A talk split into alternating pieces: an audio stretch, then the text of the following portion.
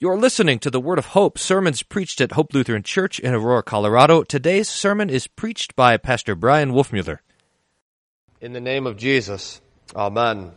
Dear saints, forgive us our trespasses, Jesus teaches us to pray, as we forgive those who trespass against us. The fifth of seven petitions of the Lord's Prayer. And sometimes this trips us up. Pastor, does this mean that God won't forgive me unless I forgive my enemy? That's the question that I hear, and I imagine you might have wondered the same thing. But this is getting it backwards, the direction of things reversed. God first forgives us. Jesus died on the cross long before we were even alive. God is always the first to act the first to love. As St. John reminds us, we love because he first loved us. While we were his enemies, Christ died for the ungodly. He rescued us, forgives us all of our sins, while we were still opposed to his mercy. And this means that the forgiveness of all of our sins is not something that we've earned or something that we've deserved, but rather it comes to us as a gift grace and mercy. But we remember that the forgiveness of our sins that Jesus gives to us does have results. When our Lord Jesus comes and gives us the gift of the forgiveness of sins, He also gives us a new heart. He also gives us His Holy Spirit so that there is new life in us, new strength, even new desires, and a new understanding of what is good. Before the forgiveness of our sins, the best that we can think of is justice, making things right, being sure that things are fair. But after the forgiveness of sins, we, dear saints, are set free to love and to forgive one another and to have mercy on each other. Now, to put this point before us, Jesus tells a parable of the kingdom. This is a parable of the kingdom of God, not of the kingdom of man. If we were to try to run our homes or even uh, our nation by the things that Jesus teaches us in the parable, things would go to pot even worse than they have gone to pot. but this is not about the kingdom of men, this is about the kingdom of God. We heard the text.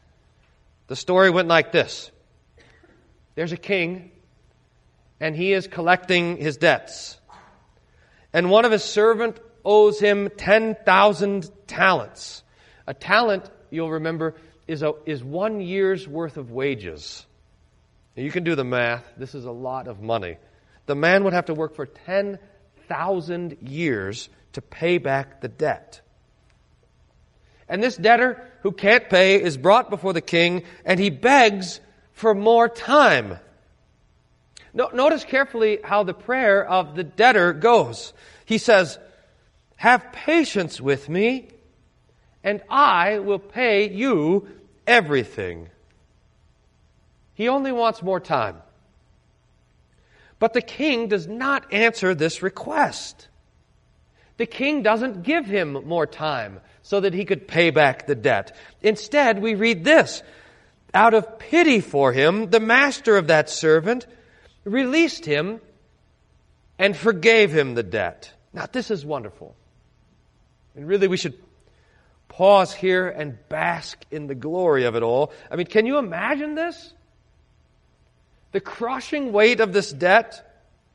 I mean, we had a little taste in the parable about what this kind of debt meant. The, the, the, man and his wife and his children and his property were all to be sold and that he was supposed to be thrown in jail. This debt was the end of this man. It was the end of his marriage. It was the end of his family and his children. It was the end of all of his possessions. It was the end of his freedom. This debt was the end of his life. And in this, Jesus gives us a profound picture of our own sinfulness. That the debt that we owe to God because of our sin is this deep this profound, this dark. It pushes us to the grave.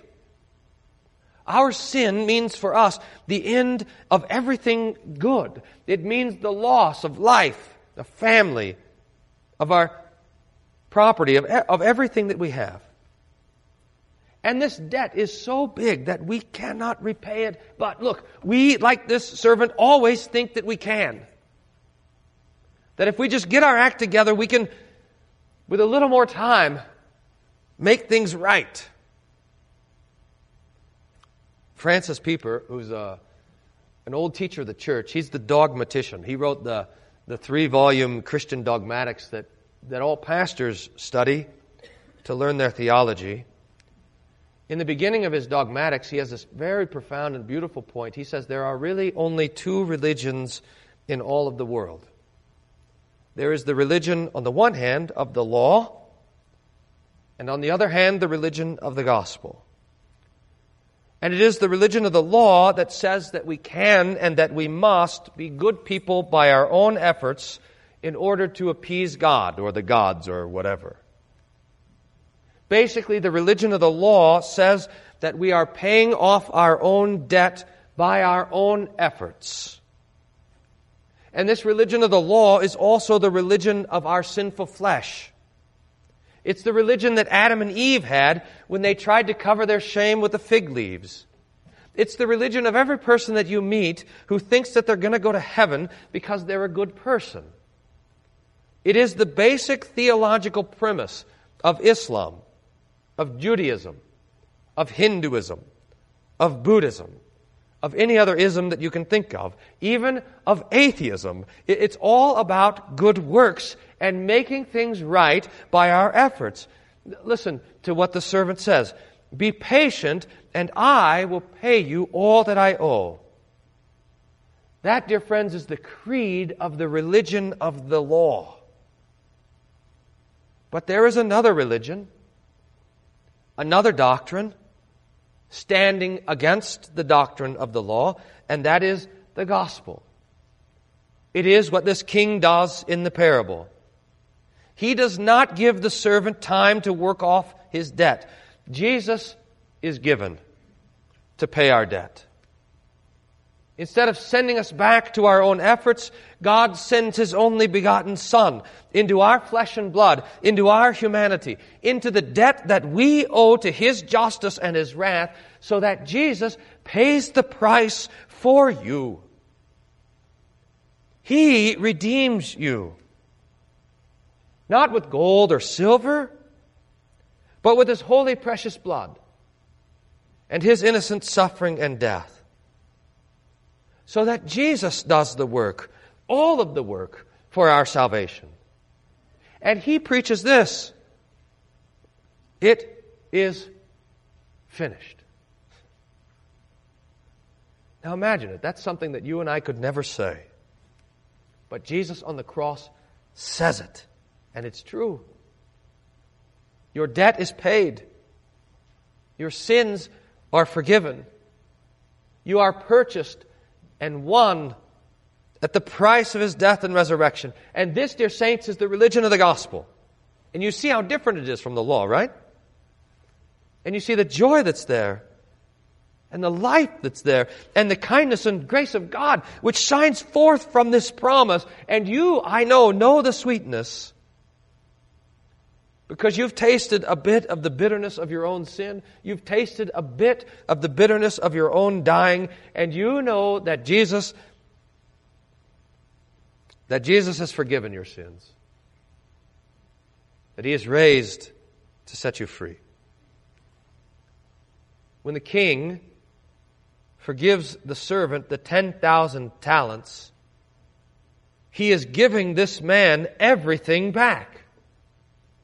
He gives him his family back, his freedom back. He gives him his life back. And look, nothing is asked in return. Now you can imagine, if you're there in the parable, that this forgiveness changes things. But it's not changed by coercion. It's not changed by the requirement of repayment. In fact, I think that if this servant were to think that he has to repay the debt, that that would be an insult to the generosity of the king. Because from him everything is a gift. Everything is mercy and grace.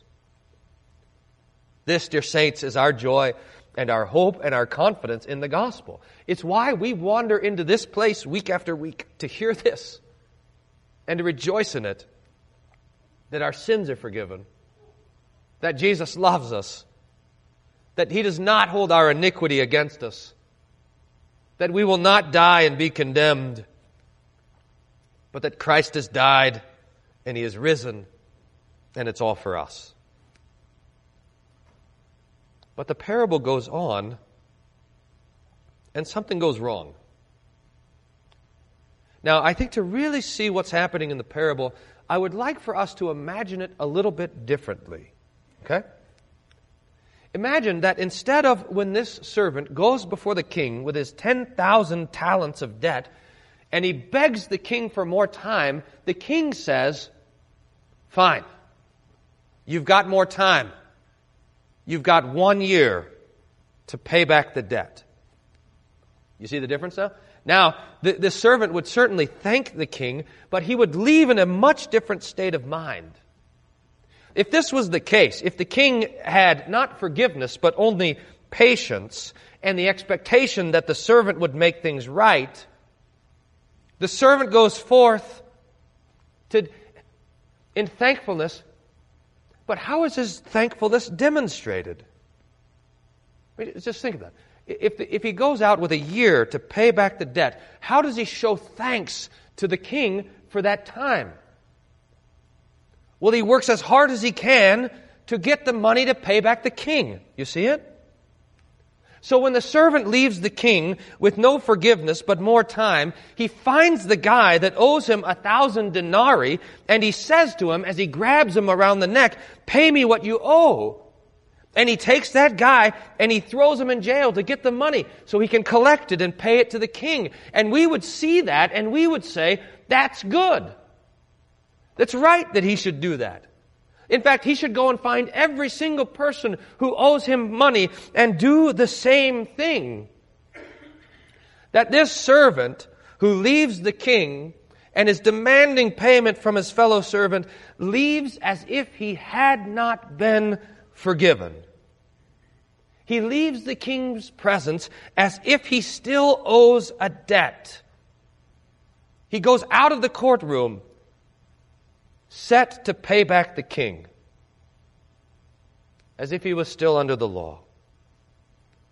And if this is the case, there is there's a clarity about the offense that he gives. The reason the reason why this servant's actions are so appalling to his fellow servants are because he acts as if the king had had no mercy. Now, Jesus, with this parable, is aiming at you and me. And he's aiming specifically at our unwillingness to forgive our neighbor, our unwillingness to forgive our enemies our unwillingness to forgive the people who have sinned against us. And Jesus is saying to us with great clarity that when we refuse to forgive, we are acting as if God had not forgiven us. When we refuse to forgive, we are acting as if Jesus never died on the cross. When we refuse to forgive, we're pretending like we had never been baptized. And here's the terrible irony of the whole thing. When this servant acts as if the king didn't forgive him, then the king also acts like he didn't forgive him. He throws him in jail until he can pay the debt. He feels the full weight of the king's anger and wrath. Now, this is, dear saints, a fearful thing for us to consider because we know our hearts. We each know the anger that rolls around inside of us. We each know how hard it is to forgive. And maybe not even in general. I mean, we might be good at forgiving in general, but there's always one or two people that are almost impossible for us to forgive. People who have really sinned against us and who really do deserve our wrath. But look, it wasn't a pretend debt that the king forgave his servant, but a real debt. So that whatever your enemy deserves from you, you have deserved so much more from God, right? So we love we love because we are loved first. We forgive because we are forgiven. We are merciful because the Lord has had mercy on us. It's not a parable that Jesus is telling so that we would go out and try more and harder to forgive the sins of those who sin against us. That's not the point. The point is that when we find in our own hearts a lack of forgiveness, when we find in our own lives a lovelessness or a harshness in the way that we treat each other and our neighbor, we are reminded by the parable that we have in fact forgotten the thing that matters the most the cross of Jesus and the love that He has for us. So, with a little more imagination, let's imagine another little tweak to the parable. The servant goes before the king and he begs him, Give me more time, and I will pay you all that I owe. But out of pity, the master of the servant released him and forgave him the debt. And so that servant went out. And he found one of his fellow servants who owed him a hundred denarii. And taking hold of him, he blessed him, saying, Rejoice! The king has forgiven me all my debt, and I also forgive you. Rejoice with me. And then going together, those two servants found another servant who owed them both more money and seizing him, they blessed him saying, rejoice. Our sins are forgiven. We also forgive you. And those three servants went and found another fellow servant who owed them even more. And taking hold of them, they blessed him and said, Rejoice. And their joy, dear saints, their joy knew no bounds. It had no limits. Like, like the king's mercy, it endured forever. May God the Holy Spirit make it so with us. Amen. The peace of God, which passes all understanding, guard your hearts and your minds through Jesus Christ our Lord. Amen. Thank you for listening to the Word of Hope. We hope your time with us was one of joy and peace in hearing the Lord's Word and kindness. If you have questions about anything you heard on today's broadcast, please don't hesitate to contact us at office at hope-aurora.org or call the office at 303-364-7416. For more information about our congregation, for locations, service time, and schedule, please visit our website at www.hope-aurora.org. Thank you for listening to the Word of Hope.